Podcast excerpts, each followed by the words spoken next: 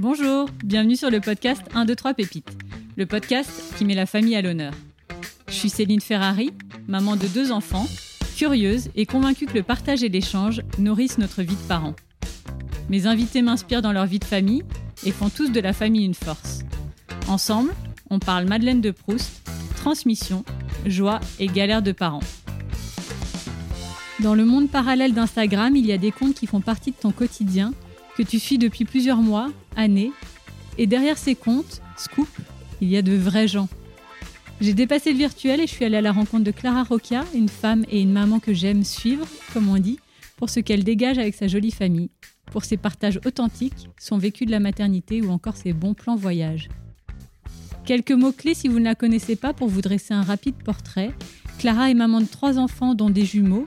Elle est freelance dans la com, en couple avec l'animateur de Fun Radio Mika et aujourd'hui, j'ai eu envie d'aller au-delà des belles photos de son feed et de ses textes et l'entendre sur des sujets comme la culpabilité maternelle, l'équilibre du couple au sein de la famille ou encore la gestion d'une famille nombreuse.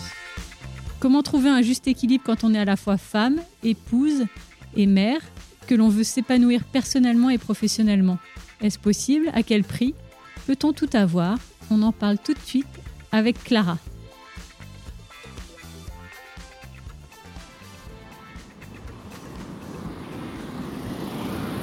Coucou! Je te fais venir au soleil. Mais oui, je te fais euh, une bise de loin parce que je suis encore un peu arrivée. Ah, je suis contente de te voir en vrai. Désolée pour le retard. coup. Bah non, attends. C'est pas euh, faute d'être partie à 8h30 mais après c'est ça, c'est ce que je vois. Tu sais, j'adore les transports. Oui, tu disais c'est ton temps pour temps toi. Pour moi, j'écoute des podcasts, dont le tien. Et, euh, et du coup, euh, voilà. Non, mais Bon bah parfait. va. C'est trop bien. Eh bah écoute, bienvenue. Chouette. Ouais, on est trop bien, franchement. Ouais, de l'eau, Euh, J'ai un truc assez gourmand, c'est du chai tea. Mais du coup, c'est avec du lait ou de l'eau. euh, Ouais. Voilà, ou Si du t'as un thé thé, euh, ça me classique. vient, ouais, thé classique. Bonjour Clara. Bonjour Céline. Pour démarrer, tu n'y échapperas pas, ma question rituelle. Je demande la Madeleine de Proust de mes invités.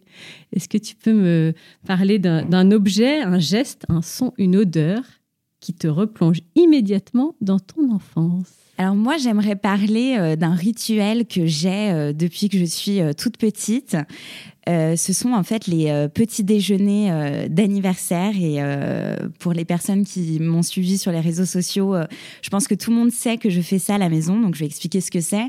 Donc moi déjà pour resituer, je fais partie d'une famille, on est cinq sœurs, donc il y avait déjà du monde à la maison, déjà une famille nombreuse. Et en fait, à chaque anniversaire euh, des membres de ma famille, que ce soit mes parents ou mes sœurs, j'avais à cœur d'organiser ce que j'appelle la table du petit déjeuner. Et tous les soirs, euh, quand tout le monde était couché, je descendais dans la cuisine et puis euh, je dressais une jolie table de petit déjeuner. Alors c'était fait très simplement avec des mots. Je me rappelle, j'écrivais ça sur du sopalin à l'époque, joyeux anniversaire. Et je me rappelle du regard de chacune de mes sœurs, de mes parents le matin, où vraiment j'étais tellement heureuse de les voir heureux. Et pour moi, l'anniversaire, c'est vraiment la journée de la personne. Et depuis que mes enfants sont nés, en fait, c'est quelque chose que j'ai euh, gardé. euh, alors, il y a les anniversaires et puis il y a les rentrées euh, des classes aussi. Les grands événements comme ça qui comptent pour chacun, et même mon mari d'ailleurs. Et c'est quelque chose que j'ai gardé de dresser cette table. Donc, alors pour les enfants, je dresse une table avec toutes leurs peluches préférées. Et les yeux qu'ils ont le matin, c'est incroyable. Et ça, c'est vraiment un rituel que j'ai gardé. Et à chaque anniversaire, ça me replonge dans cette Madeleine de Proust euh, et ce- cette attention que j'ai euh, pour les gens qui m'entourent en tout cas. Et c'est quoi ta date qu'on pense à toi quand Alors même moi, c'est le 18 mars. Allez, c'est noté. Et euh, justement, par rapport à ton contexte familial, donc cinq sœurs, oui. c'est quand même assez inédit.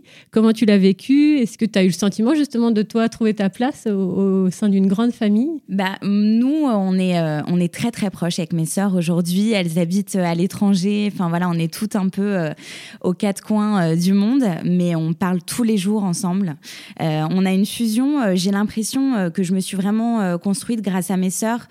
Évidemment, mes parents étaient là, mais en fait, on était un noyau et on a toujours Mm. été une force. Et mes sœurs, c'est vraiment, euh, c'est ma famille en fait. Bah oui. Après, après, il est évident que j'ai pas eu une place euh, privilégiée parce qu'on était nombreuses, parce que moi j'ai l'habitude quand on est même encore aujourd'hui à table avec mes sœurs, on parle tout en même temps, quoi. Et donc c'est vrai que je peux pas dire non plus que j'ai eu euh, une attention particulière euh, et ça joue forcément dans la maternité que j'ai. On, on en parlera du fait d'avoir trois enfants, euh, forcément, mais euh, Est-ce que tu peux me présenter ta petite tribu? Ouais, bah alors déjà, euh, je dirais qu'en binôme avec moi, il y a surtout Mika, donc mon mari. On est ensemble depuis plus de 10 ans maintenant. Donc on a fait un bon bout de chemin. Je me suis mis en couple avec Mika, j'avais 23 ans. Donc on s'est mariés il y a 4 ans. On a fait un, un très chouette mariage en Italie, qui est notre pays de cœur. Et on a eu bah, assez rapidement Thelma, puisque finalement elle a 8 ans aujourd'hui. Donc on est vite euh, devenus euh, parents, alors que très clairement... euh, ah, Vous étiez on jeune s'est couple peu en fait. euh, ouais, Ouais. on s'est peu connus finalement à deux en couple. On a eu Thelma il y a huit ans et ensuite cinq ans après, on a eu la naissance de Pio et Lou qui sont des jumeaux, donc filles et garçons, et qui ont aujourd'hui euh, trois ans, qui viennent de rentrer à l'école maternelle, ce qui est un grand soulagement pour nous en termes de rythme. Une grosse étape. C'est ça. Donc vous êtes parents de familles nombreuses. Exactement. C'est quelque on a chose la que- carte de famille nombreuse. Euh, bon, vu ton contexte avec euh, notamment euh, tes quatre sœurs, euh, j'imagine que c'était peut-être une projection, mais est-ce que ça l'était euh, d'être à la tête d'une famille nombreuse toi aussi? Alors, je m'étais jamais imaginé avoir cinq enfants parce que je, je savais que c'était difficile en tant que parent d'avoir du temps pour chacun, par expérience. En revanche, je me voyais bien avec trois enfants. Et puis, c'est vrai qu'on a eu Thelma et finalement, Mika, lui, en fait, est fils unique. Donc Mhm. on a quand même un gros fossé euh, Ouais. sur nos, nos histoires, nos enfances.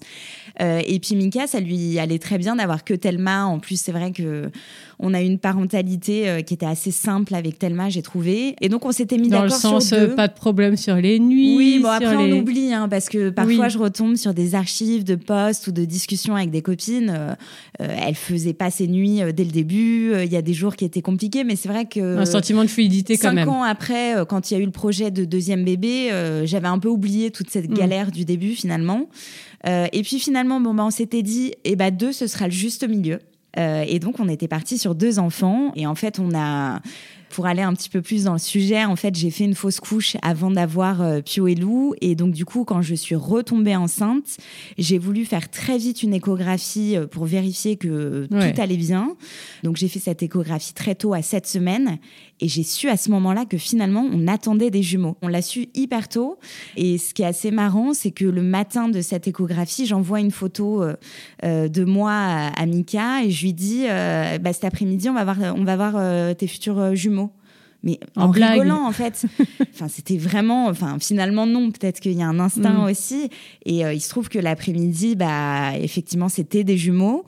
Donc, moi, ma réaction pour répondre à ta question, j'ai pas eu peur du côté famille nombreuse et j'y ai même pas pensé honnêtement. Je me suis plus dit, Oh, c'est quand même une chance. Enfin, c'est incroyable que ça nous arrive. Mm. Moi, je me suis jamais projetée maman de, de jumeaux. Et par contre, Mika, ça a été plus compliqué pour lui parce que euh, fils unique. Et lui, il a vu cette carte famille nombreuse devant lui, quoi. Mm. Il m'a dit, mais tu te rends compte, faut changer de voiture. Enfin, tous les clichés, mais qui, Oui. qui sont vrais finalement. Sur une réalité. Et ça a été plus compliqué et ça a été en deux vitesses. Euh, moi, pendant toute la grossesse, j'étais très sereine. Mika était très heureux, mais avait des craintes euh, qui sont justes finalement. Mais moi, je pense que j'étais un peu dans le déni. Et c'est plutôt en deuxième partie, quand ils sont nés, où moi, j'ai eu quelques difficultés avec euh, toute cette logistique jumeaux. Et lui a trouvé plus sa place. Donc, euh, Avec ces huit ans de recul de, de cette maternité qui a démarré, je dis souvent que c'est pas un long fleuve tranquille, la maternité, c'est beaucoup de joie et de galère. Tu, tu citerais quoi comme grande joie et comme grande galère de ces huit ans? Honnêtement, ce que j'adore dans la maternité, c'est pas l'âge bébé, pour être honnête. Je trouve que c'est beaucoup de logistique. Et ce, qui- ce qui me plaît, c'est vraiment quand ils commencent à parler. Et là, il se passe un truc chez moi où j'adore avoir des échanges avec eux. Mon moment préféré chaque jour, c'est quand ils me racontent leur journée. Alors évidemment, Pio et Lou, euh, ils ont trois ans, donc euh, j'ai euh, la moitié du menu de la cantine et une anecdote sur un copain, et je sais pas trop si elle est vraie. Mais je trouve que ces échanges en fin de journée, de, de, de voir un peu la petite vie en fait qu'ils sont en train de construire avec leurs affinités, leurs amis, leurs goûts, ça c'est ma joie d'être maman, c'est de voir qu'en fait finalement ils ont une vie qui, qui est pas liée à maman, quoi. Ils ont leur propre vie et ça, j'adore, euh, j'adore découvrir qui ils sont. En fait, finalement. Après, sur les galères, euh, honnêtement, il y en a pas mal, soyons honnêtes. Bon, alors, il y a toute euh, cette partie euh, très petite enfance que je trouve assez éreintante. Alors, c'est vrai que les jumeaux, ça a pas aidé. C'est-à-dire qu'au début, Mhm. on était quand même à 16 biberons par jour, tout autant de couches. Donc j'ai trouvé que c'était beaucoup de, de pratique. Donc ça, ça j'ai toujours trouvé ça difficile les premiers temps. Et puis après, une galère de maternité, c'est quand même de trouver sa place parce qu'on est maman, mais pas que. Et ça, je trouve que l'équilibre personnel, il est, il est compliqué. Et c'est tout l'objet de notre entretien. J'enchaîne du coup avec le sujet majeur. Le thème central de cet épisode, euh, j'avais envie de parler avec toi de, de culpabilité de maternelle. C'est un sujet que beaucoup de femmes connaissent à plus ou moins grande échelle. Et il se trouve que hum, une des raisons pour lesquelles j'ai pensé à t'interviewer, c'est aussi parce que tu as partagé un post il n'y a pas si longtemps sur votre organisation familiale, notamment lié à la rentrée des classes, à votre mode de garde euh, avec Mika et pour les enfants. Donc tu expliques que tu as choisi euh, de mettre en place une babysitter 6 heures par semaine, donc 3 soirs par semaine, 2 heures, j'imagine Ouais, le 5 à exactement. 7, quoi, enfin Ouais, la fin de ça, journée. quoi. Et tu as eu des réactions à la fois euh, tout à fait dans la compréhension, euh, je le fais ou je le fais pas et je comprends. Et puis tu as eu des réactions beaucoup plus virulentes, qui étaient peut-être une, une première dans, dans ton histoire de conte, un peu plus virulente sur le thème, euh, en fait, on fait pas des enfants pour ne pas les voir, ou en enfin, je, te- je te résume vraiment Oui, oui. euh, la chose, Ouais, mais tu- vous voyez l'idée. J'avais envie de revenir là-dessus parce que ça m'intéressait bah, de savoir euh, quelle était à, à l'origine, toi, ton, ta volonté dans ce partage de, de pratique, en tout cas, de mise en place familiale. Est-ce que tu as été surprise des réactions Et puis, euh, bah, qu'est-ce que tu as à dire sur ce sujet de façon générale? Ça me, ça m'intéresse beaucoup. Alors c'est vrai que j'ai fait euh, récemment euh, un post euh, donc pour indiquer voilà qu'on avait décidé d'être aidé et je pense que c'est ce qui va ressortir en cette rentrée en prenant quelqu'un, une babysitter qu'on adore d'ailleurs et qu'on connaît bien, qui s'occuperait de nos enfants deux heures, trois soirs par semaine. Et j'ai posté ça parce qu'en fait je me suis dit c'est un partage qui peut intéresser et en fait pour dire à certains parents qui me suivent et qui sont peut-être dans des périodes de difficultés, euh, de charge mentale trop euh, ou parentale trop élevée, en fait, on peut se faire aider, on peut demander de l'aide, et c'est bien de le faire en fait si on en ressent le besoin. Et nous, bah, comme beaucoup de parents, euh, euh, la situation Covid, le confinement a été assez une période assez traumatisante, enfin clairement pour moi. Et j'ai besoin aujourd'hui d'être mère, mais pas que. Et en fait, un moyen euh, bah, de rester, euh, ne serait-ce que plus tard au bureau, euh, sans culpabiliser de laisser les enfants trop tard à l'école, bah, c'est de prendre une aide extérieure, tout simplement. Donc, j'ai posté ça en me disant, bah voilà, peut-être que ça va donner l'idée à certains parents. Moi, ça fait huit ans que je suis maman, c'est la première fois que je le fais. Finalement, j'avais jamais vraiment eu l'idée, même s'il y a plein de parents qui ont des babysitters. Et donc, voilà, donc c'était vraiment un partage. Je pensais vraiment que ça allait être un partage lambda. Et en fait, très, très vite, j'ai eu dans les premiers commentaires des commentaires en fait très euh, culpabilisants honnêtement euh, qui me disaient euh, non mais on fait pas des enfants pour les laisser tu laisses le sale boulot à une babysitter Mmh. j'ai trouvé ça euh, Violent, quoi. Ouais, franchement, j'ai trouvé ça hyper violent et c'est vrai que je suis assez préservée euh, sur ma page Instagram. Je sais pas euh, par quelle chance, mais j'ai jamais de mauvais commentaires, même en privé. J'ai des échanges, bien sûr, on n'est pas toujours d'accord et ça, j'adore. Mais là, c'était c'était méchant. J'ai trouvé que c'était jugeant, que c'était méchant. Alors, il n'y a pas eu que ça comme commentaire, mais oui, il y a eu évidemment, tous les autres, mais c'est bon, ce qu'on retient aussi. Et, et je, je vais être très, très transparente. euh, À la lecture des commentaires, bah ouais, ça m'a fait culpabiliser. En fait, je me suis remis en question. l'effet inverse, quoi. Je me suis dit, euh, non, mais en fait, enfin, presque c'était la honte, en fait, de demander de l'aide. Et en fait, je suis passée par plusieurs phases.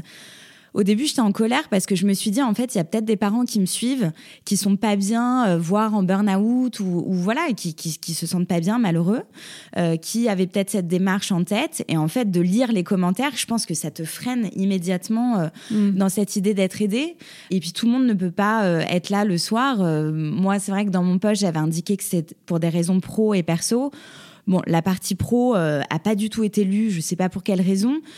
Mais quand bien même, en fait, si j'avais envie d'avoir une babysitter trois soirs pour aller euh, me faire masser, aller au ciné, passer un moment avec mon mari, en fait, euh, et Chacun je suis ses assez choix, contente ça, de pouvoir euh, aussi m'exprimer parce que je l'ai pas fait, euh, Mm. je, je l'ai pas fait suite au poste et en fait, je trouve ça important.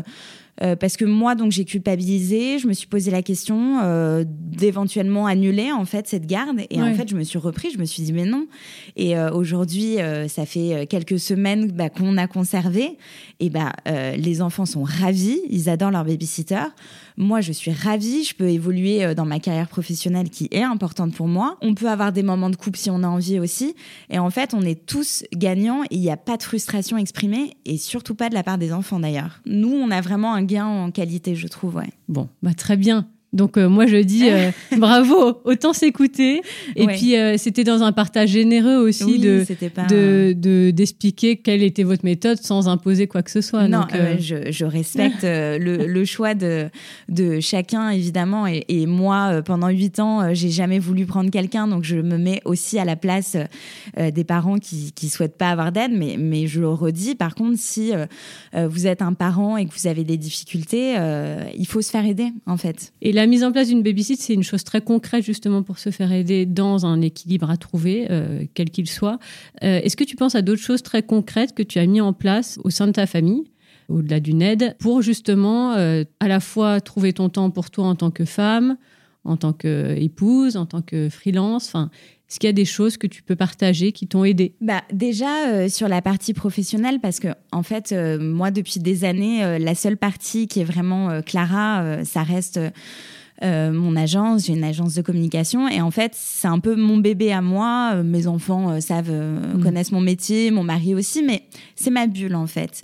Et pendant très longtemps je travaillais de la maison et depuis depuis quelques mois en fait j'ai décidé de prendre un bureau que j'ai actuellement à mi-temps et je trouve que c'est une formule plutôt intéressante pour sortir de la maison. Parce que c'est très cliché, mais en fait, quand on travaille de la maison, il y a une machine à faire tourner. En fait, c'est comme ça. C'est très mm. cliché. Ça m'agace presque de dire ça, mais en fait, c'est un fait. Il faut débarrasser la table du petit déjeuner, etc. Puis ça fait du bien de sortir de la maison. Donc ça, c'est quelque chose qui m'a énormément apporté en tant que freelance et aujourd'hui, il y a beaucoup de gens qui sont à leur compte, beaucoup de mamans d'ailleurs, euh, de, prendre un bureau, même si c'est euh, une journée par semaine, c'est un bol d'air en fait qui est incroyable. C'est un moment où, mes déjeuners sont avec mes copines euh, ou seules. Et, donc ça, ça m'a beaucoup aidé déjà de, quitter la maison parce que j'ai travaillé de chez moi pendant cinq ans et j'avais besoin de, sortir. Donc ça, ça m'a beaucoup aidé à titre personnel. Et mon père m'avait donné un conseil aussi pour le temps pour soi. Il m'avait dit, dans ton agenda, tu te mets un créneau, c'est temps pour Clara. Et en fait, tu fais ce que tu veux. Donc, euh, c'est-à-dire dans toute ta semaine, tu as deux heures, un moment, mais c'est un rendez-vous, tu ne peux pas l'annuler. Et tu fais ce que tu veux. Tu vas au ciné, tu te balades, tu lis un livre, tu fais rien. Et j'ai une anecdote d'ailleurs à ce sujet-là. Euh, j'essaie en fait d'expliquer à mes enfants que je suis aussi Clara. Et j'étais surprise parce qu'ils l'entendent super bien. Un soir, Mika sort avec des amis, donc je suis toute seule à la maison je suis assez contente. Je me dis, je vais me commander à manger, regarder ce que je veux sur Netflix. Et puis là, Thelma traîne un peu dans mes pattes. Elle essaie de gratter parce que c'est vrai que je l'ai toujours fait rester avec moi quand son père sortait. Puis là, j'ai pas envie. J'ai envie d'une soirée pour moi. Et en fait, je lui ai tout simplement expliqué. Je lui ai dit, tu sais, euh, maman. Euh, elle est maman, mais c'est aussi Clara. Et là, euh, j'ai envie d'un temps pour Clara où je choisis ce que je fais. Elle est remontée dans sa chambre. Elle est allée se coucher et depuis, euh, elle me dit euh, souvent Maman, c'est important que tu prennes du temps pour Clara. Et en fait, je pense qu'il suffisait juste de lui dire. Ouais, et, ne euh, pense pas forcément à aller dans l'échange dans ce bah, côté-là. ouais, et puis assez simplement. Et c'est quelque chose qui est resté en elle. Et je me dis Je suis super contente parce que si un jour elle, devient maman, et eh ben, elle aura ça dans un coin de sa tête et elle s'oubliera pas. Génial. Il y a un autre thème qui est le thème de l'équilibre du couple au sein de la famille. Je sais que c'est un sujet qui te tient à cœur aussi. Hein. Tu t'es pas mal livré sur ce sujet d'ailleurs euh, au cours d'un interview de la marque Et moi et moi, où tu revenais sur l'année du confinement euh, difficile, euh, une année de pilotage en automatique, où tu as eu du mal à trouver ta place et où ton couple a traversé quelques remous comme, comme beaucoup. Mm. Est-ce que tu crois à l'épanouissement du couple dans la famille? Alors j'y crois complètement et je, suis très honnête avec toi. Euh, donc nous, euh, ça fait dix ans qu'on est ensemble. Je suis toujours très amoureuse de mon conjoint, de mon mari. Et pour moi, en fait, on est euh, l'épanouissement du couple est essentiel pour mes enfants Je, je, pense honnêtement, déjà les enfants sont des éponges. Ça, c'est vraiment pour moi, euh, ils ressentent, euh, voilà, euh, je vais être stressée, de bonne humeur, c'est des éponges. Et pour moi, le fait que le couple aille bien, c'est un gain pour toute la famille. Et on fait super attention à, à notre couple. Alors effectivement, l'année du confinement a été très compliquée et, et ça a été très loin dans les réflexions. on a échangé sur une, une séparation même, mmh. parce que ça a été tout le monde a vécu une année euh, très compliquée et, nous également. Quel a été le point de, friction, euh, sans rentrer trop dans l'intime, mais qui a été vraiment problématique selon toi dans cette année-là en tant que couple? Bah, en fait, moi, il se trouve que je travaille euh, dans la communication et que j'accompagne des restaurants et des hôtels. Donc forcément, qui dit euh, confinement, euh, les établissements étaient complètement fermés. Donc moi, je n'avais vraiment plus de travail. Hmm. Donc tu perdais cette identité et je Clara perdais, voilà ce que, ce que, je disais exactement, une identité, mon bébé à moi, mon activité professionnelle. Et donc je me suis retrouvée bah, uniquement maman au foyer et lui a continué son activité. Il est animateur radio. Et en fait, euh, bah, en fait, je pense qu'il y avait une charge mentale pour moi qui était trop, euh, trop dense, où en fait, je n'avais absolument rien à lui raconter en fin de journée, euh, si ce n'est, bah voilà, parler en fait des enfants. Mais moi, en tant que femme, j'avais rien à lui raconter. Ouais, ça c'est pas deux trois jours quoi. Voilà. Et en fait, ça, ça a attiré. En fait, je pense que c'est ce qui a, ce qui a joué. Je pense que j'étais jalouse aussi que lui ait son mm. activité qui continue. les enfants avaient deux ans, donc c'était quand même une année euh, enfin le terrible mm. tout, euh, la période du non, etc. Et donc je pense que j'ai eu un épuisement et que en fait je lui en ai beaucoup voulu et finalement euh, je me suis un peu déchargée sur lui parce que finalement on voyait personne. Et je pense que c'est une période où j'étais super dure avec lui et en même temps on a un peu redistribué les cartes sur la charge mentale. Je pense que j'avais trop de charge à ce moment-là et donc voilà, je pense que ma solitude, le fait que j'ai plus de, de, temps pour moi, c'est vraiment ce qui a déclenché mm.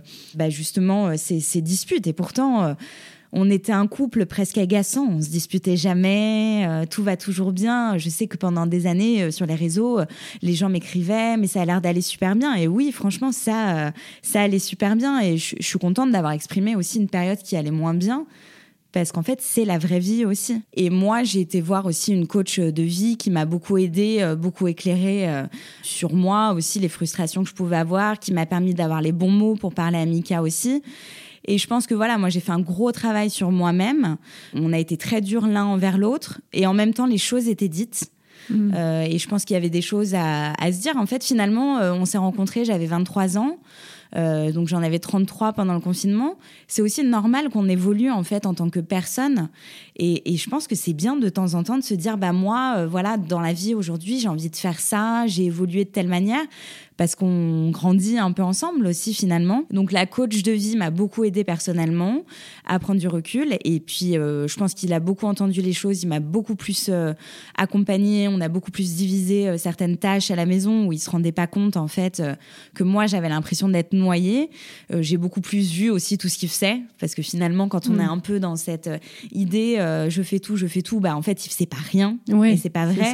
et il s'occupe beaucoup des enfants par exemple je crois que j'ai pas donné un bain à mes enfants euh, depuis deux ans. Enfin voilà, je peux mm. je peux pas dire euh, je suis hyper bien accompagnée au quotidien. Et oui, c'est de se rendre compte aussi de là où il, intervient. Quoi. Ouais, c'est ça aussi de valoriser l'autre et, euh, puis on a retrouvé une vie, on a pu ressortir aussi tous les deux et, et chaque restaurant qu'on fait ensemble depuis dix ans, bah ça nous fait gagner des années de mariage. Je crois. Enfin, c'est des bons moments. Oui. C'est ces moments où on peut vraiment se poser, sortir de son quotidien et, mm. parler, parler. Et on essaie de pas trop parler des enfants d'ailleurs. C'est dur, on hein s'est dit quand on de maison, on s'est dit ça il y a quelques années.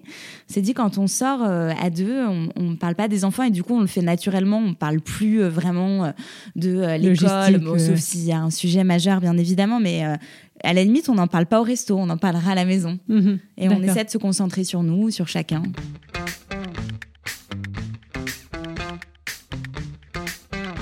Une des particularités de votre famille, c'est que vous êtes parents de jumeaux. Est-ce que tu le vis comme une particularité?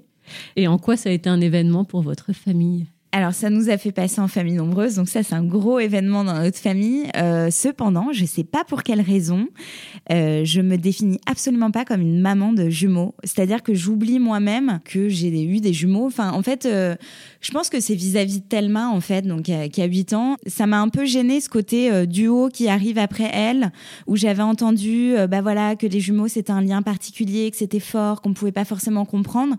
Et je crois que ça m'a apeuré pour Thelma de me dire mais elle va être à part en fait, ça va être un et deux. Donc ça, c'était toute une réflexion pendant, pendant ma grossesse par rapport à plein de gens bah, qui me parlaient de la gémellité forcément. Et donc du coup, je pense que je fais un peu un déni. Et pour moi, je suis maman de trois enfants. Peut-être que le fait d'avoir eu fille et garçon, ça aide aussi. Je, peut-être, hein, honnêtement, euh, Pio est blond aux yeux bleus, euh, Lou est châtain aux yeux marrons. Enfin voilà, c'est vraiment euh, des frères et sœurs plus que des jumeaux d'apparence. Pour moi, j'ai trois enfants. Après, ça reste une de leurs particularités, mais ils me raconteront justement si c'en est une, qu'est-ce que ça change. Mais, mais pour moi, voilà, j'ai eu trois enfants. Et l'équilibre justement des trois dans la fratrie se, se fait bien, toi qui avais peut-être des peurs complètement naturelles sur le fait de faire un, deux? Franchement, je vais être transparente. Euh, ça se passe pas hyper bien, surtout en ce moment. Ah là là, tu me poses la question. Euh, et en ce moment, euh, la grande sœur souffle parce que c'est dur d'être grande sœur. alors c'est des phases, hein, mais là en ce moment, vu qu'on en parle aujourd'hui, effectivement, on a eu des réflexions comme ça récemment. Et à juste titre d'ailleurs, parce qu'en fait, elle m'exprime que quand elle est dans la rue avec eux, depuis qu'ils sont petits, tout le monde dit ah les jumeaux, ils sont mm. mignons. Alors c'est filles, c'est garçons, et qu'en fait, elle, elle est à côté et c'est quelque chose que j'ai toujours remarqué. Et à chaque fois, je dis oui, il y a la grande sœur aussi. Et en fait, euh, c'est vrai qu'il n'y a pas à dire. Les jumeaux, euh, ça intrigue. En plus, je lui dis, mais non, mais ils sont encore petits. Toi aussi, à l'époque, quand tu étais dans la poussette ou que tu étais petite, tout le monde disait, ah, elle est mignonne, mm. tellement. Après, euh, il n'y a pas vraiment ce côté duo, si ce n'est l'âge qu'ils ont. Euh, ils adorent leur grande sœur, ils jouent avec elle. Euh, je pense qu'il y a aussi un décalage d'âge, c'est-à-dire qu'ils ont quand même 5 ans d'écart. Oui, c'est pareil. Euh, qu'elle, elle est en classe de CE2, qui rentre en petite section de maternelle, qu'elle a ses goûts, elle a sa chambre toute seule et elle ferme la porte. Enfin voilà, on arrive mm. aussi dans, dans un, un, comportement qui est lié à son âge. Et il y a des moments qui sont magiques. Tous les matins, quand je les emmène à l'école, les deux sœurs se font un énorme câlin. Je t'adore, tu vas me manquer. Et puis il y a des moments où ça chamaille. Alors alors euh, après, j'en sais rien, mais sûrement euh, comme dans toutes les, fratries. Et justement, du coup, euh, c'est important pour toi d'avoir des moments privilégiés avec chacun. Je crois que tu as déjà mis en place ça quand même, des petites sorties individuelles qui arrivent. Est-ce que... En fait, j'ai un peu revu ma copie, c'est-à-dire que mon combat, c'était de pouvoir avoir un temps pour chacun. Donc ça, c'était il, il y a même un an, je dirais, quelques mois. Et en fait, je pense que d'abord, il faut que moi, je me sente bien, que je sois heureuse, épanouie en parallèle, évidemment, euh, avec euh, la même importance, voire plus, que je, sois la maman de mes trois enfants. Mais je pense que pour le temps, pour chacun, je peux pas mener tous les combats en même temps. Aujourd'hui, je n'y arrive pas. On n'a pas un rythme qui nous permet de le faire. J'espère y arriver rapidement. Mais euh, je me suis un peu relâchée sur la culpabilité de pas être là pour chacun. Je pense qu'il faut aussi faire par étapes et il y a des mmh. phases de vie. Donc j'espère y arriver à un moment, mais après c'est pas une demande qu'ils ont eux finalement, enfin tellement un petit peu, mais euh, donc finalement en fait je me stresse sur un truc où en fait si ça se trouve ils sont très contents d'être tous les trois aussi avec leur maman. Oui. Tout à fait. Et ça, c'est une vraie philosophie de se dire il y a un temps pour tout et en fait, on fait par étapes et comme on peut. quoi. Ouais, exactement. Et là, en ce moment, il y a une grosse priorité, notamment à ta vie professionnelle et aussi à, t'épanouir euh, personnellement. Ouais, je pense que d'avoir une maman euh, qui va bien, ça fait des enfants heureux aussi, hein, je pense. Il n'y a pas de doute là-dessus.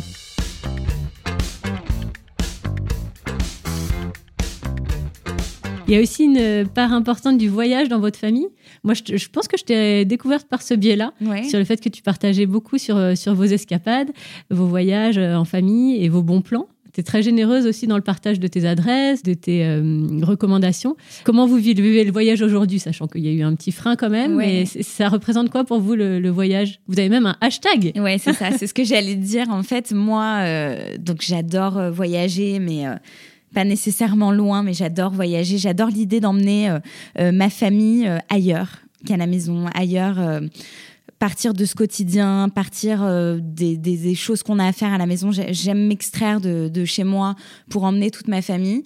Euh, à la maison, on appelle ça les échéances de bonheur. Ah, euh, mignon comme petit nom. Pourquoi échéance? Parce que je planifie toujours les voyages à l'avance déjà pour des raisons de budget, honnêtement, c'est, enfin, la, la, différence est hmm. incroyable. Quand on part de chez nous, il se passe quelque chose de vraiment magique. Je pense qu'on est fait pour voyager ensemble. Et peu importe où on va, euh, le style d'endroit, etc tout va bien, on est bien, et puis on est hyper présent pour les enfants. Je trouve qu'on n'a pas la tête ailleurs. Moi, j'adore partir dans des endroits où on n'a aucun réseau. Euh, ça, c'est vraiment ma bonne nouvelle quand j'arrive sur place. Et, c'est vrai que les voyages, euh, après une période qui a été compliquée, ou une période où on a été un peu dans le rush professionnellement, ou euh, où les enfants sont fatigués de l'école, le voyage, c'est aussi un peu comme un pansement pour nous.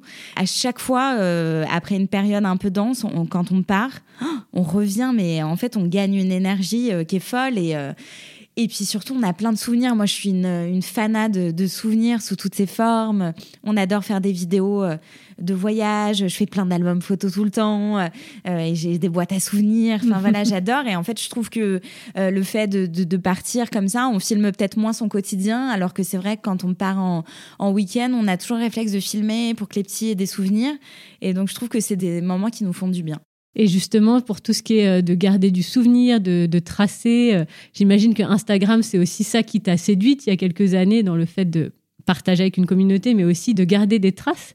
Euh, c'est quoi ta relation avec Instagram? C'est vrai qu'à un moment, pour être honnête, je prenais mes photos en pensant à Instagram. et ça, c'était il y a quatre ans. je prenais mes photos et je me disais, ah, ça, c'est bien pour Instagram, pour raconter telle chose. Attends, Thelma, mais toi comme ça, je, vais être transparente, j'ai été cette personne-là.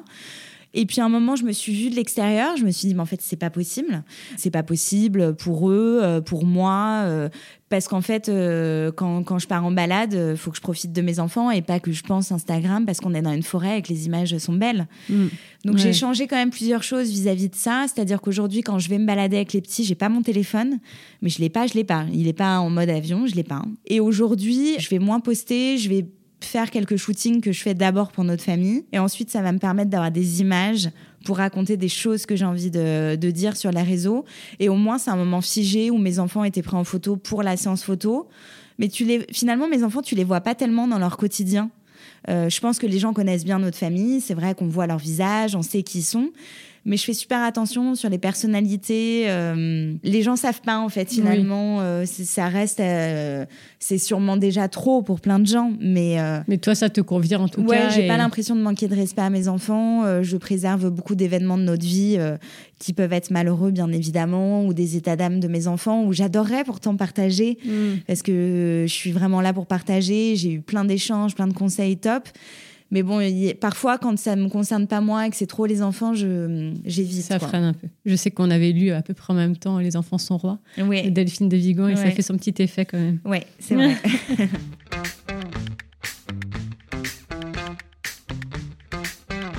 Clara, on va revenir à la question centrale. Hein. Être femme, épouse, mère, freelance.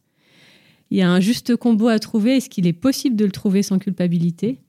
À quel prix? Est-ce que est-ce que cet équilibre pour toi est, difficile à atteindre ou possible pour euh, révéler toutes ces facettes de sa vie?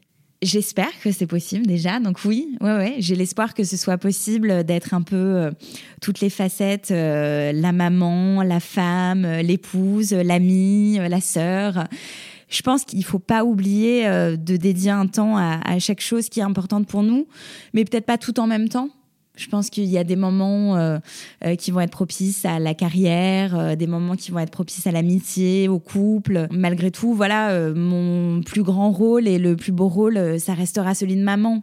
Même si, voilà, tout n'est pas simple et que dans la maternité, il y a des joies et des galères. c'est quand même, malgré tout, même, même si je veux pas m'oublier, ça restera le rôle parce que j'ai trois personnes qui ont aussi besoin de moi pour se lancer dans leur vie euh, et qu'ils le font très bien tout seuls d'ailleurs quand je suis pas là. Mais je pense que c'est un moment clé pour eux et, euh, pour moi c'est important. Mais Je pense qu'il faut, euh, prioriser et pas, pas vouloir non plus tout faire en même temps euh, et pas se mettre trop de pression, surtout. Ce sera le mot de la fin. Avant mes petites questions du tac au tac, Ouais. est-ce que tu as un rituel de famille à me partager? Ouais, on adore faire des booms à la maison, les booms à l'ancienne. Alors ça, c'est les apéros. Euh, on le fait assez souvent euh, et ça défoule tout le monde, donc ça fait du bien. C'est pas compliqué. On met de la musique à fond. oh bah, Chacun bien loti choisit. avec Mika, j'imagine. C'est ça. Chacun choisit plus ou moins ce qu'il veut. Donc la playlist c'est un peu bizarre Euh, et on danse. Et en fait, il suffit même de 10 minutes. Les enfants s'éclatent. Nous, ça nous fait du bien. Tout paraît euh, plus plus simple, je trouve, à ces moments-là. Et honnêtement, si vous avez l'occasion euh, de prendre 5 minutes et de danser dans votre salon, euh, vous allez voir, ça fait du bien. Un mantra de maman? De maman?